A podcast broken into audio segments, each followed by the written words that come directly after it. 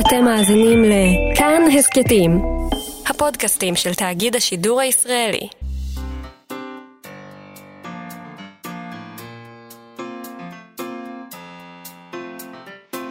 מה שכרוך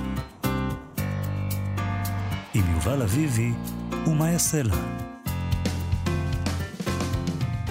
שלום, צהריים טובים, אנחנו מה שכרוך, מגזין הספרות שלכם בכאן תרבות. אפשר לשמוע אותנו ב-104.9 או 105.3 FM, או באתר או באפליקציה, ואנחנו שמחים מאוד שהצטרפתם אלינו היום.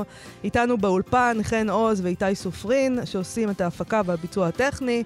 אה, ושלום לך, יובל אביבי. שלום, מה יעשה לה? היום אה, חוגגים ברחבי הארץ את, את חג הסיגד, שהוא החג של אה, יהודי אתיופיה, ביתא ישראל.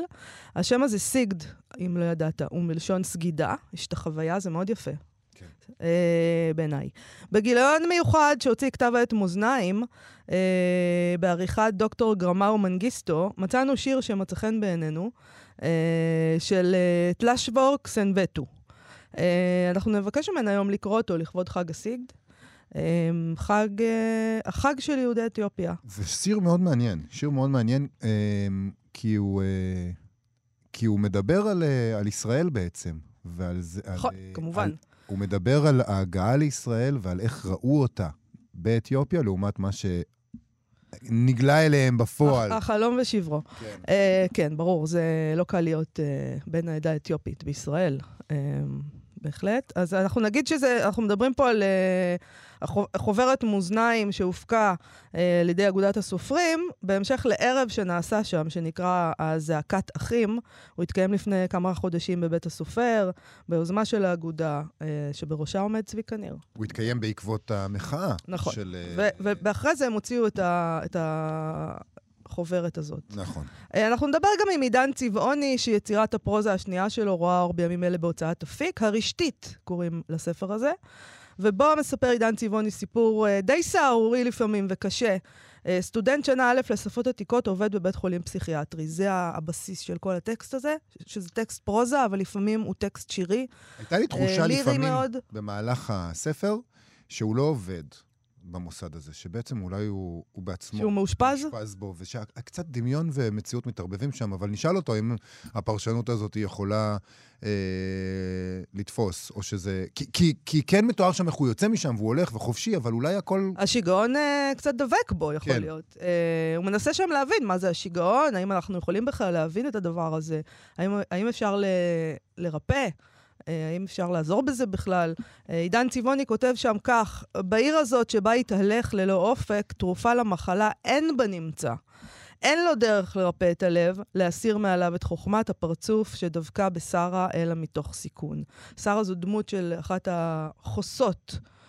כפי שהוא קורא להם ב, בספר הזה, חוסים. כן. חוסות גם, במוסד. אני, אני חושב שהוא מדבר פה על התרופה למחלה, הוא מדבר גם בספר על, אה, על איך שמטפלים היום תעשיית התרופות, יש שם איזה כתב אישום קטן ככה נגד משהו. נשאל אותו. נשאל אותו על כל זה. אה, נדבר איתו עוד מעט, אה, הוא יהיה איתנו באולפן, לא כן. סתם, זה נחמד. אה, תמיד כיף שיש אנשים באולפן, לא? כן, תבואו. תבואו. תבואו. לא, אנחנו, כן. לא כולם. לא כולם, לא בבת אחת, אין מקום לכולם. אבל נתחיל, יובל, עם אימוג'ים וציוצים. כן, נכון, נכון, נכון. בוא נתחיל בהתחלה. האימוג'ים והציוצים. או שזה הסוף, אני לא יודעת. זה הסוף, זה קרוב לסוף, זה שפתנו המודרנית, ובניו יורק טיימס מנסה הכותב צ'ארלס פינץ' לעמוד על ההשפעות של הדבר הזה, את ההשפעות המדויקות. אם אפשר לקרוא לזה ככה, של תרבות האימוג'יז והציוצים על הרומנים שאנחנו קוראים, שכמובן כתובים בשפה עשירה כמו שתמיד היה, לכאורה. המאמר הזה אה, ניתן בטענה, נפתח בטענה די חמודה בעיניי, שלא חשבתי עליה אף פעם. שהטכנולוגיה החזירה אותנו לקריאה כפי שהיא הייתה פעם, מזמן.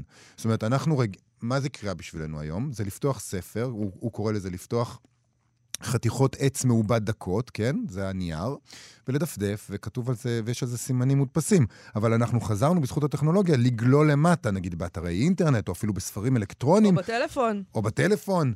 כמו שעשינו פעם עם כתבי עת, אה, עם כתב, כתבים בעת העתיקה, שהופיעו כמגילות. היית צריך באמת לגלול אותם. זה, לא חשבתי על זה.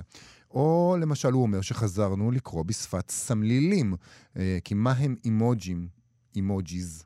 אם לא חזרה לכתב החרטומים, שבו יש ציור במקום אותיות ומילים. אבל הוא מכריז במקום להשמיד באופן סופי את הספרות ואת הרומן הארוך, כפי שאפשר היה לחשוב שיקרה בתקופה הזאת, הטכנולוגיה עשתה משהו אחר לגמרי. נכון, כדי להמחיש את הנקודה שלו, הוא משתמש בשתי היצירות הבולטות בעשור האחרון, הספרים של אלנה פרנטה וקרל אובה קנאוסגורד. Uh, הוא טוען שהספרים האלה, שהם ארוכים מאוד, גדושים בפרטים, אישיים מאוד, הציעו לקוראים גישה בלתי מתווכת לתודעה בודדה אחרת, אחת. Uh, בעשור הראשון של המאה, הוא אומר, הספרים האופנתיים היו סאגות עשירות בדמויות ובקשרי משפחה, כמו התיקונים של פרנזן, או מפגש עם חוליית בריונים של ג'ניפר איגן. לעומתם, הוא מסביר במאמר הזה, קנאוסגורד ופרנטה מציעים מעט מאוד, אבל גם מספקים את הסחורה. כן. הוא טוען בעצם ש, שהטכנולוגיה, לפי מה שהוא אומר, הוכיחה לנו שסופרים לא יכולים להסביר לנו את המציאות באמצעות יצירת עולם חלופי, כמו שפרנזן עושה בתיקונים, או איגן עושה במפגש עם חוליית הבריונים, אה, או, או באמצעות שעתוק של המודל של המשפחה, או מודל של חברות, או, או מודל של קהילה בתוך הספר. קנאוסגורד ופרנטה מציעים דיווח של אדם אחד על חייו מנקודת מבטו. והוא אומר שאומנם עשו את זה לפניהם, זה לא שהם ראשונים שהם עושים את זה, אבל לדבריו, זו הטענה שלהם, הם עושים את זה בלי הכרזות גרנדיוזיות, בלי יומרות. זאת אומרת, אף אחד מהם, לטענתו, לא מתיימר לחצ... לחלץ אמיתות גדולות על העולם מתוך הניסיון האישי שלהם, וזה מאפשר לקורא להאמין להם ולהזדהות איתם.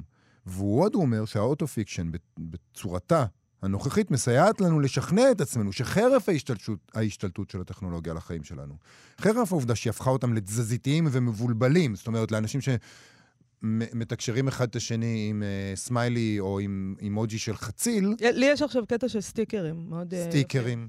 מאוד יפים. נכון? אני, אני חוויתי את זה על בשרי, את הסטיקרים יודע. שלך. תודה. ו... אבל אי אפשר להפיץ אותם ברבים. לא, אבל הם מדהימים. כן. ומה שמדהים בהם זה שהם נועזים ופרובוקטיביים וכולאים בול. זאת אומרת, הפרובוקציה, אתה אומר לך, אה, הסטיקר הזה חייב ל... וזה מדהים, נכון? כי אם סטיקר אומר כל כך הרבה, למה לקרוא הודעה? ואם לא צריך נכון. לקרוא הודעה, אז למה לקרוא ספר, נכון? לא. Uh, הוא אומר לנו, פרנטה וקנאוסגורד הוכיחו לנו שעוד לא התמזגנו עם המחשבים שלנו. אנחנו לא תודעה אה, של גלילה ושל אימוג'יס, אנחנו אה, יותר אה, מהדבר הזה. מה את חושבת על כל העניין הזה? אני חושבת שזה הסבר יפה אה, לגאות ה auto-fiction אה, בעידן הנוכחי. אני, אני חושב שזה הסבר מאולץ לחלוטין. לא שכנע אותי בכלל. אוסף, כאמור, מאולץ מאוד של חיבורים והקשרים שבכלל לא ברור לי על סמך מה נעשו. אה, בעיקר, בעיקר נראה לי שמה שהניו יורק טיימס אה, קפצו על המאמר הזה כמוצאי שלל רב, כי הוא מחבר בין אה, הפופולריות של קנאוסגורד ופרנטה, שכל טקסט עליהם מיד מיד לוחצים עליו ועושים קליק, לצד אה, הפופולריות של החרדה מפני הטכנולוגיה וצעקות האוי אוי אוי, הכל אבוד, לעולם לא נקרא עוד, הטקסט נגמר. והוא מאתר את הכל בנחמת שוטים של לא, הכל בסדר, היי, תירגעו, כל הסימנים המפחידים האלה של האימוג'יז והגלילה, הם בעצם עדות לזה שאנחנו אחלה, אנחנו בסדר גמור, אה, וכל זה נעשה כדי לגרום לנו להקליק. אני חושב שקנאוסקוט ופרנטה לגמרי כן יוצרים עולם עשיר בדמויות, וממש כן מנסים לחלץ אמיתות גדולות על החיים מתוך הניסיון האישי שלהם. אני לא יודע איזה ספרים הוא קרא. אבל להערכתי הוא פספס משהו עוב גדול. טוב, אה, אני כמובן לא מסכימה איתך. הדגש הוא הניסיון האישי. האמיתות הגדולות הן אולי על טבע האדם, אתה יודע, שבסוף עולות מספר, אבל, אבל לא מדובר פה על אמיתות גדולות כמו שכתבו ברומנים, וכמו שאפילו אה, פרנזן מנסה, אתה יודע, לאומיות, על החברה האמריקאית, על החברה המערבית. יש פה אצל קנאוסגורד, למשל, התכנסות לתוך האנושי, הקטן, היומיומי, בתוך עולם שאולי אנחנו מרגישים שאנחנו נמעכים בתוכו. אה, והוא כותב, הנה, עליו, על עצמו. על עצמו בתוך המשפחה שלו, והיחסים שלו עם אבא שלו, זאת בכלל לא תזה מופרכת בעיניי. אולי, אולי זה יותר... אתה פשוט מתגונן כל הזמן מפני הרעיון, כן. שאולי מישהו באיזה עיתון מנסה לייצר קליקים על חשבונך. אז אתה מראש אומר, הנה, איך הם... איך הם מנסים להשתמש בקנאוסגורד ופרנטה כדי שאני אקרא את זה. לא, אבל... אתה יכול פשוט לא להיכנס לקרוא את זה. וזהו, תחסוך לעצמך. אז על מה נדבר פה? Hmm. אם אני לא אקרא את זה. שאלה טובה. אני רוצה להגיד שקנאוסגורד, אה, במיוחד בספר, בספרים הראשונים של הסדרה, כל כך עשיר בפילוסופיה וב, ובניסיונות לפנח את המציאות, נכון, מתוך נקודת המבט שלו, אבל עמוס ב, ב, בתיאורים ובפרשנויות של התיאורים ובפרשנויות של החברה שהוא מסתובב בה. אולי זה לא ספציפית אה, אה, לאומיות, למרות שיש שם גם לאומיות נורבגית לדעתי, אבל זה, אולי זה משהו גלובלי, אולי זה להגיד משהו על, הוא אכן אומר משהו על נפש האדם, אבל הוא לא מתיימר, אה, הוא לא מסתפק בלדבר רק על נפש האדם שלו, הוא בהחלט בהחלט אומר משהו על נפש האדם הגלובלית. נפש וזה... האדם, תשמע, כשאתה מדבר על נפש האדם שלך, אז אתה לא פתית שלג ייחודי. אני... נפש האדם זה נפש האדם. אתה מדבר על עצמך, אבל זה... קנאוסגורד, אני די בטוח שהוא חושב שהוא פתית שלג ייחודי. לא.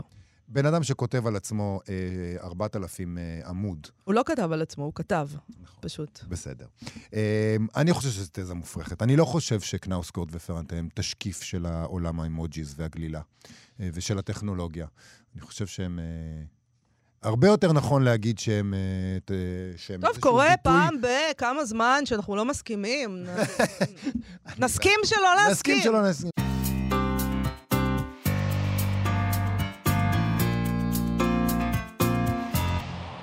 אנחנו, מה שכרוך אה, בכאן תרבות וחזרנו, אנחנו עם חוברת של כתב העת מאזניים, שהוקדשה כולה ליצירות של בני העדה האתיופית. זה, אה, מאזניים הוא כתב עת בהפקת אגודת הסופרים. הם הוציאו את הגיליון בעקבות אה, ערב אה, זעקת אחים, שבו יוצרים בני הקהילה האתיופית הופיעו בבית הסופר בתל אביב עם יצירותיהם, זו הייתה יוזמה של יו"ר האגודה צביקה ניר. אנחנו, לכבוד uh, חג הסיגד שאנחנו מציינים היום, ביקשנו לדבר עם uh, תלש וורקסנבטו, שפרסמה בו שירים. בת 34, גדלה והתחנכה בעיר בת ים, וכיום מתגוררת בתל אביב. היא עלתה ארצה בגיל 6, כתוב בביוגרפיה בגיל 6 בערך.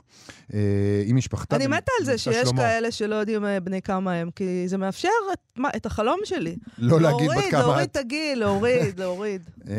למי צריך את התעודת זהות עם התאריך הזה שם? את בת 25 בערך. בדיוק. ממש. אמ, היא בוגרת תואר ראשון בפסיכולוגיה וחינוך ולימודי הנחיית קבוצות מטעם אוניברסיטת תל אביב, מטפלת ומחנכת, אה, והיא עבדה לאורך השנים גם עם בני נוער וצעירים במסגרות שונות, כיום עובדת בעמותת עלם. אז אה, שלום לתלה וורקסן בטו. צהריים טובים. צהריים טובים. אה, אני, אני רוצה להתחיל לספר לך משהו. ראיתי לא מזמן ראיון עם סטנדאפיסט אה, מהעדה שקוראים לו שלמה בייבי בייבי. אה, אולי את מכירה את הדבר הזה. יש לו גם תוכנית פה בכאן תרבות, אפריקן. אה, אבל זה הראיון איתו, לא פה. אה, מכיוון שהוא סטנדאפיסט, הוא סיפר שם כל מיני דברים מאוד מאוד מצחיקים, אה, גם על היחס של החברה הישראלית לבני העדה. אה, אני לא יודעת, הדברים אולי לא מצחיקים, אבל הוא סיפר את זה מצחיק. אני התפקעתי מצחוק. כי הוא סטנדאפיסט. נכון. אה, המראיינים שלו לא צחקו, אלא הם ישבו שם וצקצקו והתנהגו כאילו הם לא יודעים איך להתנהג, כי הם מדברים עכשיו עם בן העדה האתיופית, והם לא יודעים אם מותר להם עכשיו לצחוק. זה היה מחזה די... זה היה מצחיק פעמיים, גם בגלל מה שהוא סיפר, וגם לראות אותם, שזה היה קצת מביך ומצחיק גם. זה נראה כאילו הפוליטיקלי קורקט כאילו פתאום אנחנו, עוצר אותם. איך מדברים עם הדבר הזה? את, את יודעת על מה מדובר כאן? את גם כן. נתקלת ביחס הזהיר הזה. כן. את נתקלת בזה? אה, כן, יוצא לי אה, להתקל בזה. אה, באיך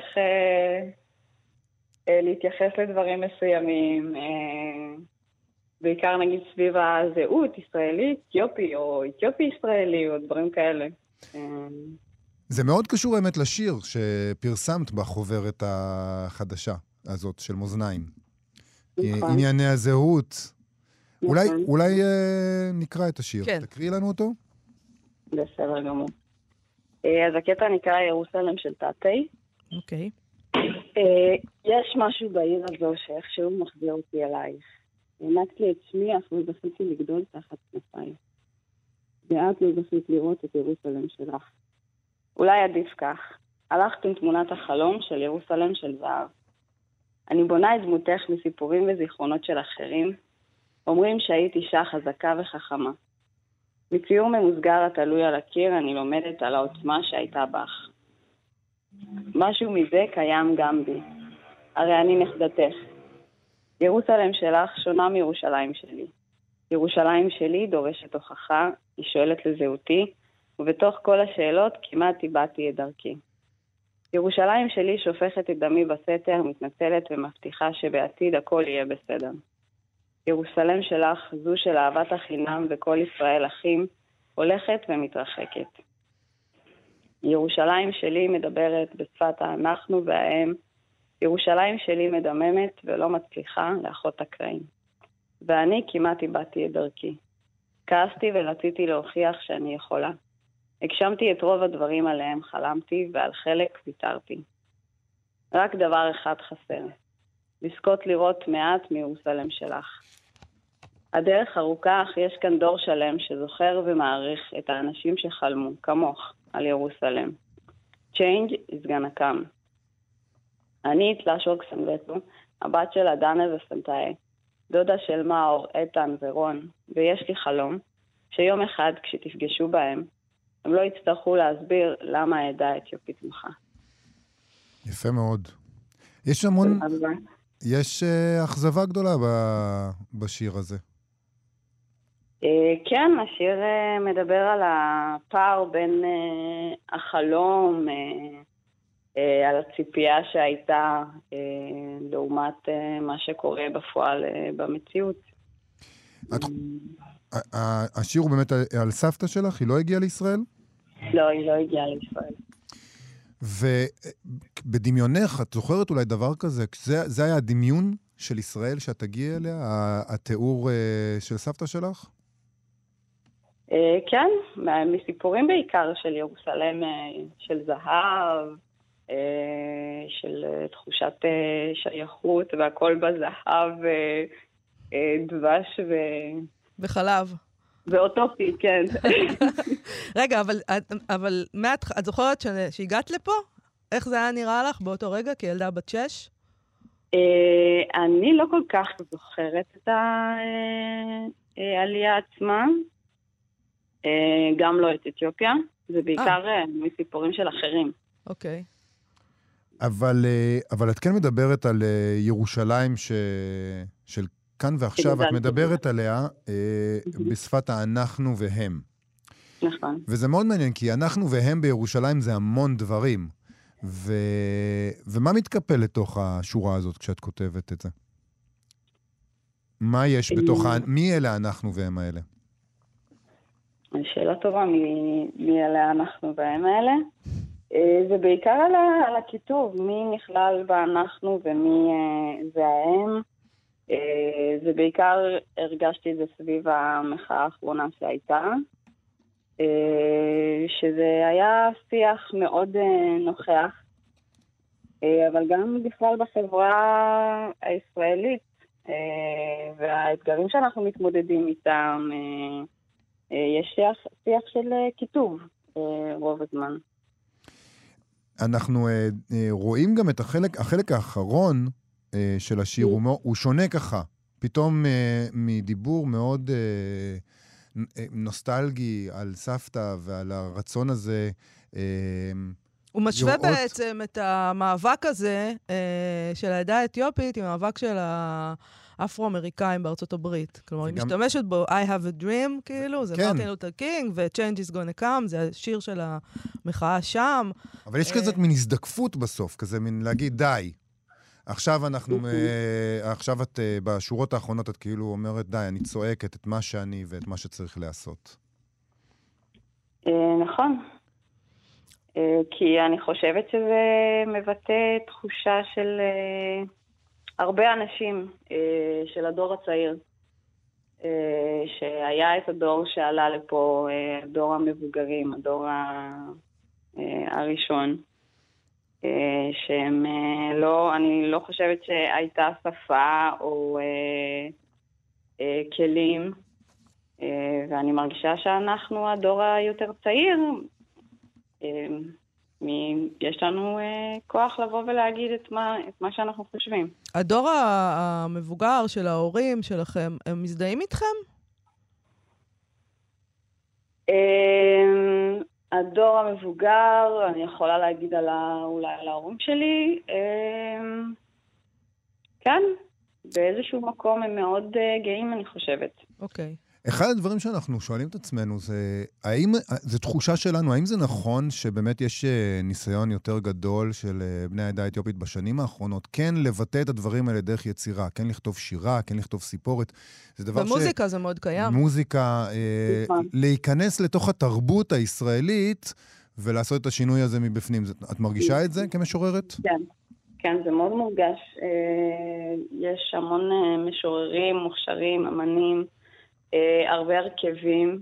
אה, יש את ההרכב שנקרא האתיופית בשירה הישראלית, אה, שהם חבורה של אמנים שבאמת מדברים ויוצרים, ואמונה כזאת שדרך העשייה ודרך היצירה אפשר לשנות דברים, ושזה חשוב להשמיע את הקול הזה. ואני גם חייבת להגיד שגם היוזמה של אגודת הסופרים וכתב העת מאזניים, שנתנו את הבמה ליצירות אה, של משוררים ואמנים שונים, אה, היא גם אה, נתנה מקום לאנשים שאני לא בהכרח אה, אה, היו מגיעים או יודעים אה, עליהם. נשאר רק לקוות שהם ישלבו אה, שירה מבני האתיופית באופן רגיל פשוט, בגיליונות, נכון, ולא בגיליונות יצטרכו לא. להקדיש אה, לא להקדיש גיליון- לחכות, אה, נכון. לגיליון מיוחד ב... ושלא תצטרכו לחכות יותר מדי זמן לזה, כן. נכון, כן, לגמרי, אבל זה באמת לקחת את היוזמה ולעשות דברים, ולהביא את הקול הזה לכלל החברה. תלה שוורקסן בטו, תודה רבה לך אה, על השיחה הזאת, ונחכה לספר השירים שלך. תודה רבה. אה, וגם אני כן. רק אוסיף כן? שאפשר, אה, יש פסטיבל ליצירה אתיופית ישראלית, שנקרא פסטיבל זולגב, אה, שאמנים אה, יוצרים אה, מגיעים אה, לפסטיבל הזה, ואני אהיה ביניהם ואני אקריא שם גם. מתי זה קורה? מתי זה קורה? כן. ב-22 לדצמבר. אה, נהדר, אוקיי. אוטוטו. אוטוטו, כן. תודה רבה תודה לך. רבה לך. תודה רבה לכם. להתראות, ביי.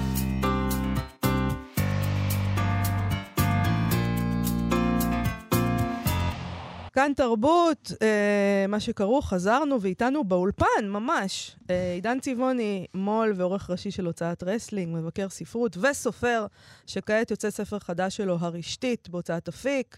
אה, בספר, אה, סטודנט שנה א' לשפות עתיקות נכנס לסיוט כזה שכולל את, את הרחובות, את העיר, את בית החולים הפסיכיאטרי. חולה אחת, או חוסה, הוא קורא לזה שם, לא חולה, חוסה אחת אה, במוסד הזה שקוראים לה שרה. שלום עידן צבעוני. שלום, שלום. אז, אז בואו נשאל פשוט את מה שתהיתי כשלפעמים כשקראתי את הספר הזה, איך נולד הספר הזה? מאיפה הוא בא? כן. אז זהו, הספר הזה הגיע מרוחות עברו, אה, לפני 35 שנה, אפילו קצת יותר, מסופר. אה, אני, אני עבדתי בבית חולים פסיכיאטרי, במחלקה סגורה של נשים אה, באברבנאל. הגעתי לשם משתי סיבות. אחת זה כי ידידה שלי עבדה שם, כי אימא שלה הייתה שם אחות, ואמרה, בוא, אני בדיוק השתחררתי.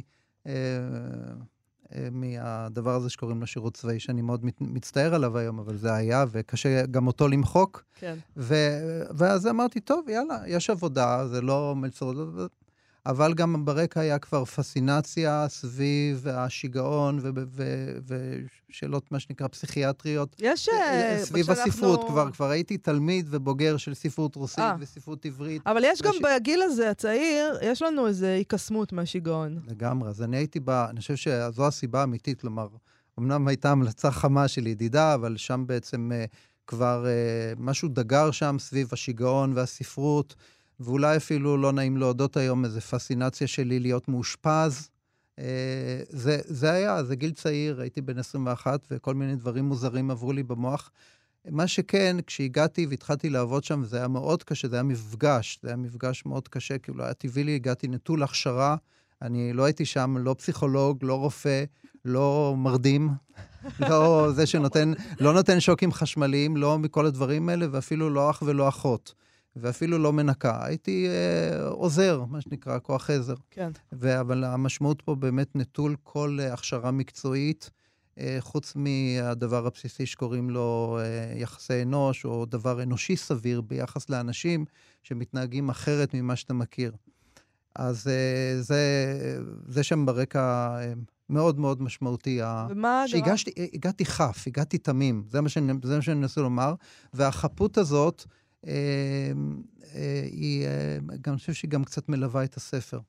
ומה גרם לך 33 שנים אחרי אה, לכתוב את הספר? זאת אומרת, זה היה כבר מזמן. למה נכון. עכשיו? נכון, אז זה, זו ש... האם זה זו- ספר שנכתב באמת עכשיו, או שהוא מלווה אותך מאז? נכון. אה, אז אה, הוא, הוא, העבודה שם מלווה אותי כל הזמן. זה משהו שהוא באמת אנטי-מחיקון. אה, לא חשבתי שאני אכתוב על זה, לא הייתה לי תוכנית שאני זה, ביום מימים אשב ואכתוב את סיפורי מהמחלקה הפסיכיאטרית.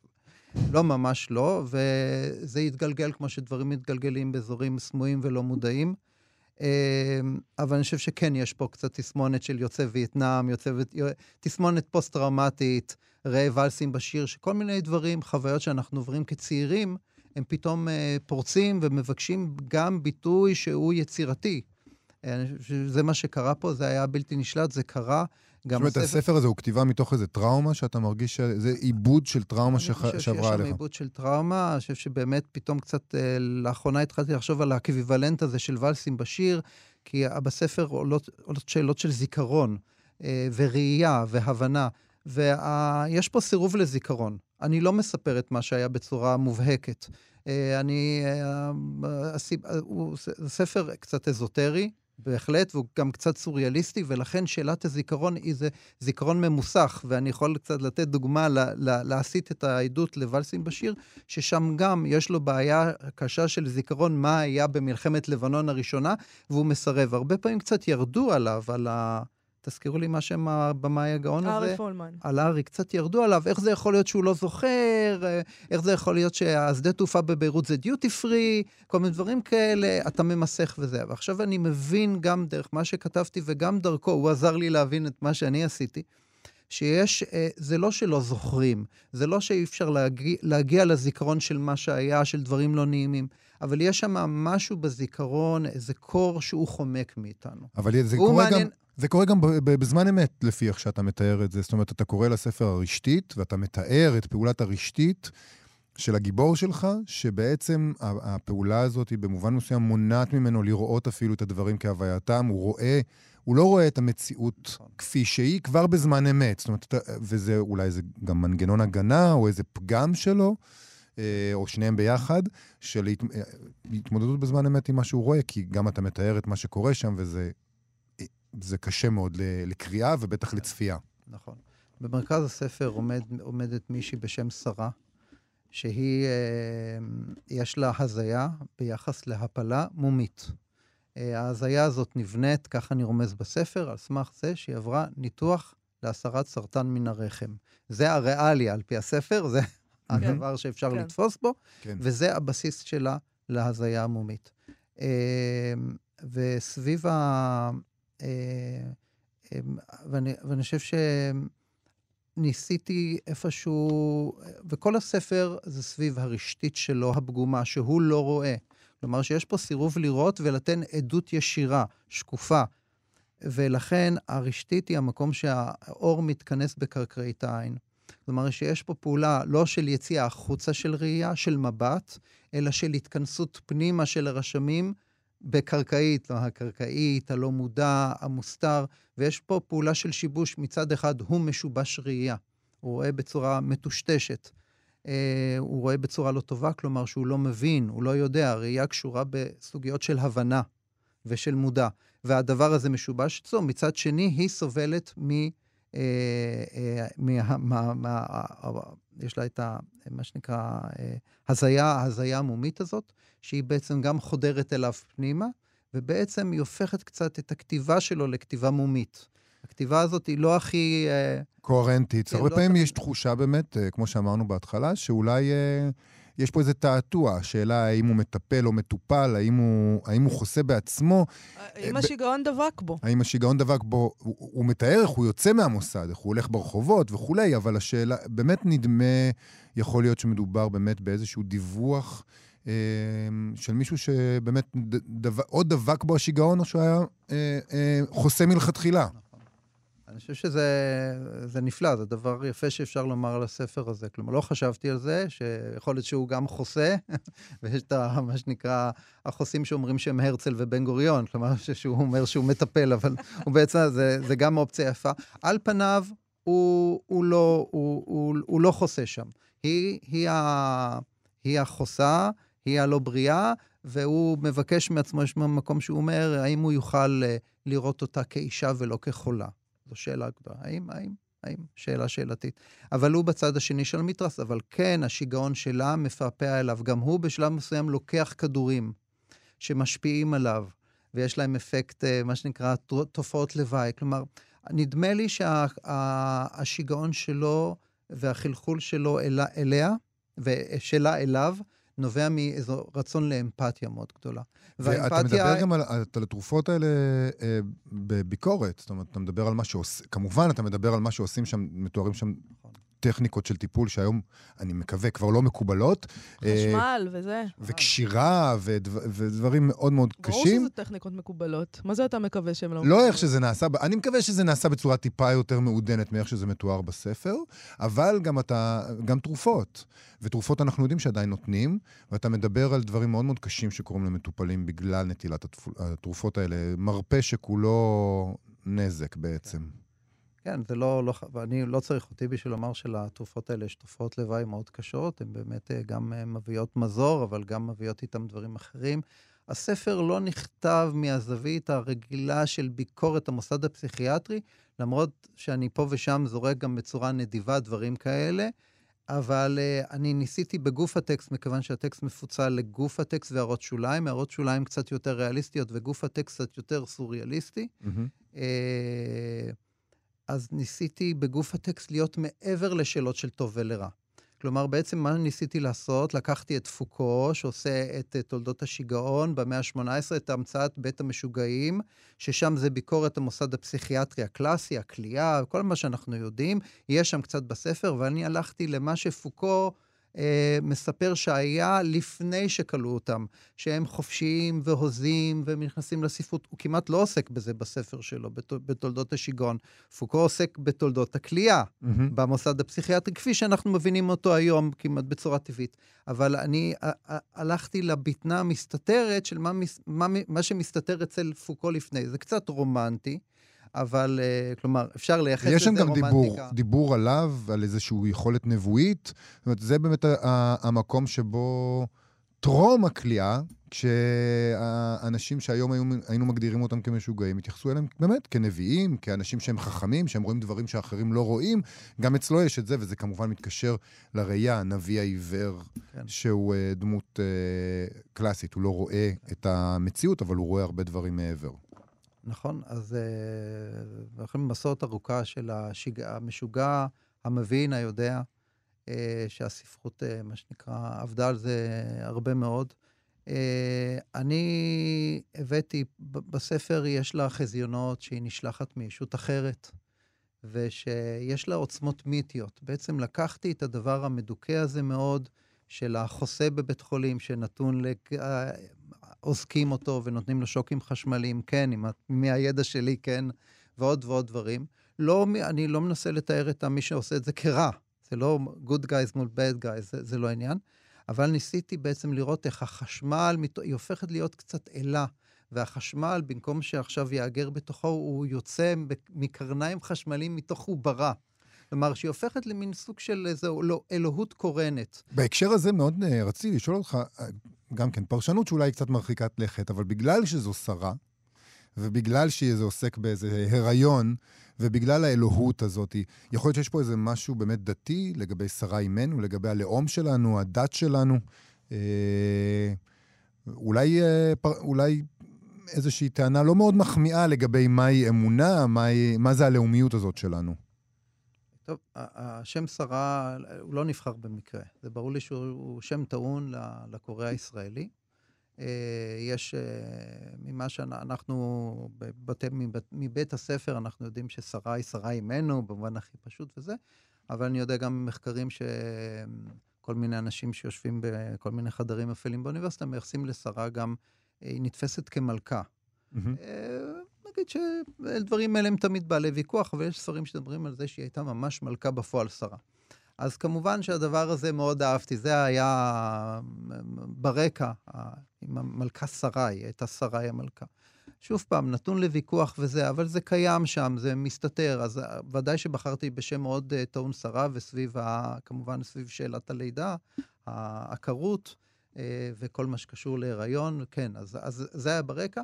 אה, אני לא, לא עבדתי את זה, אני לא דחפתי את המסמן שרה במובן של לעבוד איתו בהקשר תנ"כי, מקראי, לא דחפתי את הדימוי הזה יותר מדי, אבל זה כן, זה, מש... זה, זה ברקע בהחלט. זה מת... מבחינתי עוד דבר שמתאים את הסיפור. אז אולי השיגעון זה משהו שלא צריך לנסות לרפא. אולי צריך, ש... אנחנו צריכים אות- אותם ואת החזיונות שלהם. בלי, אה, בלי, בלי כל הנביאים והחזיונות, לא היה לנו את כל המיתולוגיה שעליה אנחנו נשענים היום. כן, זו שאלה. מצד אחד, יש לך, כמי שעוסק בטיפול, זה דחף מאוד בסיסי שלנו לעזור לאנשים אחרים שסובלים, כי השיגעון הוא יכול להיות גם סבל מאוד גדול, ואנחנו רוצים להושיט עזרה ולתקן ולרפא. אה, מצד שני, הריפוי והתיקון הזה כרוך בהרבה אלימות, ובאמת הגיבור, שאין לו שם פה, הוא רק הסטודנט, הוא שואל את עצמו האם הוא יכול להכיל אותה בניגוד לרצונה. אה, האם הוא אה, רשאי אה, להפעיל עליה אלימות אה, בשביל לעזור לה. והוא מבין שהוא חלק מהאלימות הזאת גם. אה, אני משאיר את הדברים אה, לא פתורים, אבל זו בהחלט שאלה ש... האם בכלל אפשר לעזור? והאם אפשר לעזור, נכון. אז אני אומר, זה סכיזופרני. מצד אחד, אנחנו מאוד רוצים לעזור, מצד שני, אנחנו מאוד מתקשים להבין את הדבר הזה. מצד שלישי, אנחנו גם מאוד מתקשים להבין את עצמנו.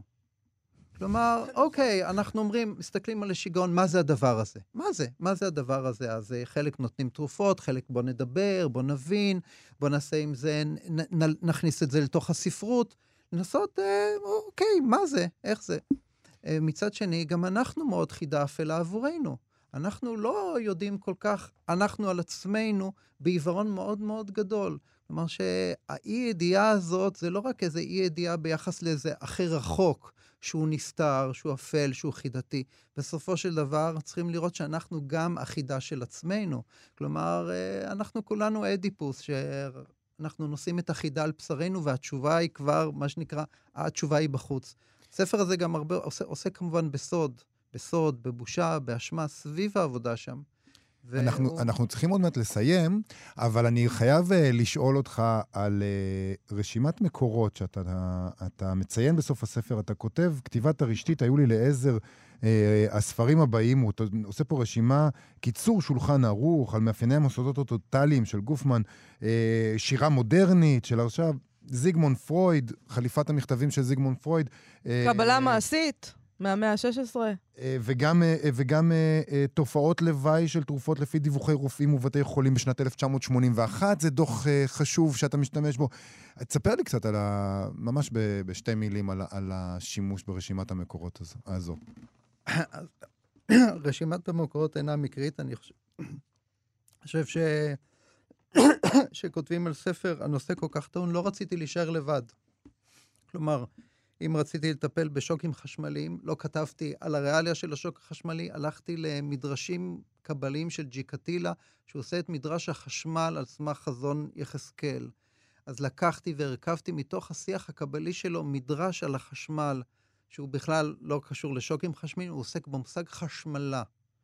הוא לוקח מילה חשמלה ומספסב אותה. ואני עשיתי, הפכתי את זה לחשמל שלה. למשל, אז אני, אני צריך טקסט אחר. בשול, דרך שולחן ערוך נגעתי בסיפור ההפלות. יש שם המלצות, מה עושים לאישה מפילה. לא הייתי עושה את זה אה, כהמלצות ריאליות לנשים, חשבתי שאני יכול לעסוק בזה רק ברמה האמיתית. הטקסטים האלה ליוו אותי, אה, ולהבדיל גם טקסטים יותר אה, פרוזאיים, כמו המדריך לתופעות לוואי משנת 1981, שהיה לי בבית, לי, היה לי אוגדן שלם, כי הסבים שלי היו רופאים, ושלחו להם אוטומט את ה... העוגדנים האלה של התופעות לוואי, ומשום מה, כששמרתי מתוך כל הספרייה הזאת של המרשמי תופעות, היו שולחים בפרינט, שמרתי ספר אחד. לא מקרי ולא ידעתי שאני אשתמש בו. נהדר. אני חושב ששם כבר המשיכה למורבידי וזה וזה. וכן, זה עשה את דרכו גם לספר הזה. עידן צבעוני, הרשתית בהוצאת אפיק, ספר מעניין מאוד ומסתורי. תודה רבה לך. תודה רבה לך.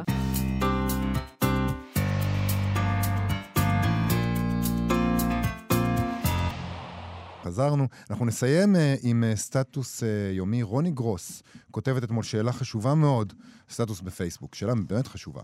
תגידו, היא כותבת, עם איזו דמות מרומן הייתן מנהלות רומן? הייתי צריכה לענות על השאלה הזו עבור שאלון כתיבה, ולא עלתה על דעתי ולו דמות גבר ספרותית אחת שהייתי באמת רוצה לנהל איתו רומן מכל סוג שהוא. והיא מוסיפה שבימים אלה מעוניינת בדמו, בדמויות הטלוויזיוניות הבאות.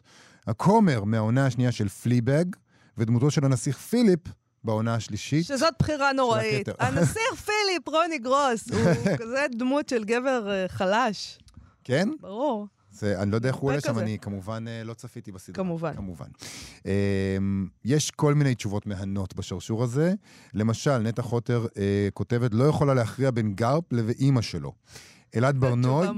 אלעד ברנוי בוחר בג'ובאני, מהחדר של ג'ובאני. ושרי שביט בוחרת בקרל אובה קנאוסגרד מהכרך הראשון ועד לשישי. טל סופיה בוחרת ברוברט מייפלטור בגרסת רק ילדים, רק ילדים זה הספר של פטי סמית. כן. ויערה שחורי העורכת בוחרת, והסופרת, בוחרת בפרנץ קפקא ממכתבים לפליצה וממכתבים למילנה, לא ממכתב לאבא. ולחילופין, אה, ריצ'רד מאיו מ-Neverwhere, או כמעט כל גיבור אחר של ניל גיימן. אבל, היא מעידה על עצמה, יש לי טעם בעייתי. טוב, ציפי גוריון אה, כותבת כנראה אליש בן זקן של שמעון עדף, ויש די הרבה נערים שהייתי מוכנה לחכות להם, כמו וויל מחומריו האפלים, וכמה גיבורים ילדים של גרוסמן, ומוטל בן פייסי. מה? אוקיי, רון דהן כותב, פטריק בייטמן מפסיכופת אמריקאי. אהבתי. איתו אני כבר יותר מזדהה עם רון דהן. אה, התשובה שלי היא, אגב, צפויה ומשעממת לשאלה מהסוג הזה. תמיד יש לי את אותה תשובה, כבר שנים, הנרי מילר. זהו, פשוט, מצטערת. וכולם אז אומרים, מה, אבל הוא היה כזה, והוא הלך לזונות וזה. כן. יובל, עם מי אתה היית מנהל רומן? תראי, בהתחלה נדהמתי שכמעט רק נשים ענו לה בשרשור הזה, ובחרו רק דמויות, אה, דמויות גברים, גברים. ואפילו הגברים שבחרו שם בחרו גברים, אבל אז הבנתי שהכוונה המקורית הייתה רק לדמויות גברים, אולי זה מסביר את מיעוט הגברים שעונים. אולי אפילו לא, לא קל להם להודות שהם נמשכים לגבר, אפילו אם הוא מומצא, אם הוא דמות בדיונית, אבל בסדר. אגב, דווקא המתרגמת רעות בן יעקב התחכמה ובחרה אישה, ג'ייני, מעיניהם צופות באלוהים. אז לאור העובדה שאני אה, חייב לבחור בגבר, אני גם אלך על דמות אה, של auto-fiction.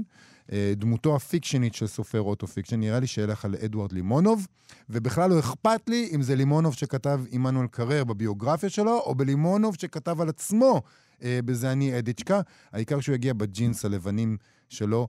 אני מניח שזה יהיה רומן מסעיר וטראומטי שאני אתקשה להתאושש ממנו. לא מאמינה שאתה בחרת את זה, ולא אני. באמת. אה, דרך אגב, היום בבוקר צפ... הסתכלתי עוד פעם על השרשור הזה, וראיתי גם שהמשוררת והחוקרת הספרות שירה סתיו גם בחרה בלימונוב, ושיש מישהי שבחרה בסנופקין, מעמק החיות המופלאות.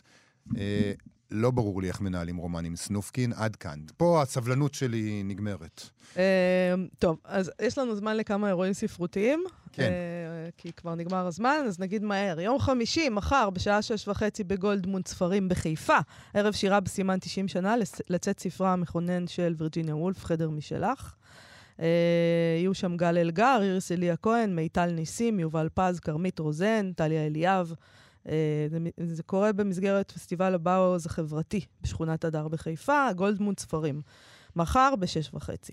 ומחר בתיאטרון הכוח, חוואג'ה ביאליק, יצירתה של סמדר יערוני, נפגשת עם זיוואר בהלול כדי לבדוק יחד מיהו המשורר הלאומי, מלך היהודים, מה בשיריו מעורר ונוגע בחומרים הביוגרפיים אה, שלהם. אה, זה אמרנו, מחר בתיאטרון הכוח. בתיאטרון עכו. נכון. Uh, ביום שישי תתקיים השקה לספר השירה פאפה של ללי ציפי מיכאלי. זה יקרה בשעה 12 בבר אוקטובר ברחוב אחד העם בתל אביב. השתתפו יערה שחורי, דוקטור יערה שחורי, יפתח אשכנזי, פרופסור משה צוקרמן, דוקטור מישל אקהרט אליאל וללי ציפי מיכאלי. uh, קרן קוך תנחה. ועוד מחר בבית ביאליק יהיה ערב לכבוד דורי מנור עם השקת ספרו "נפש אחת אחריך".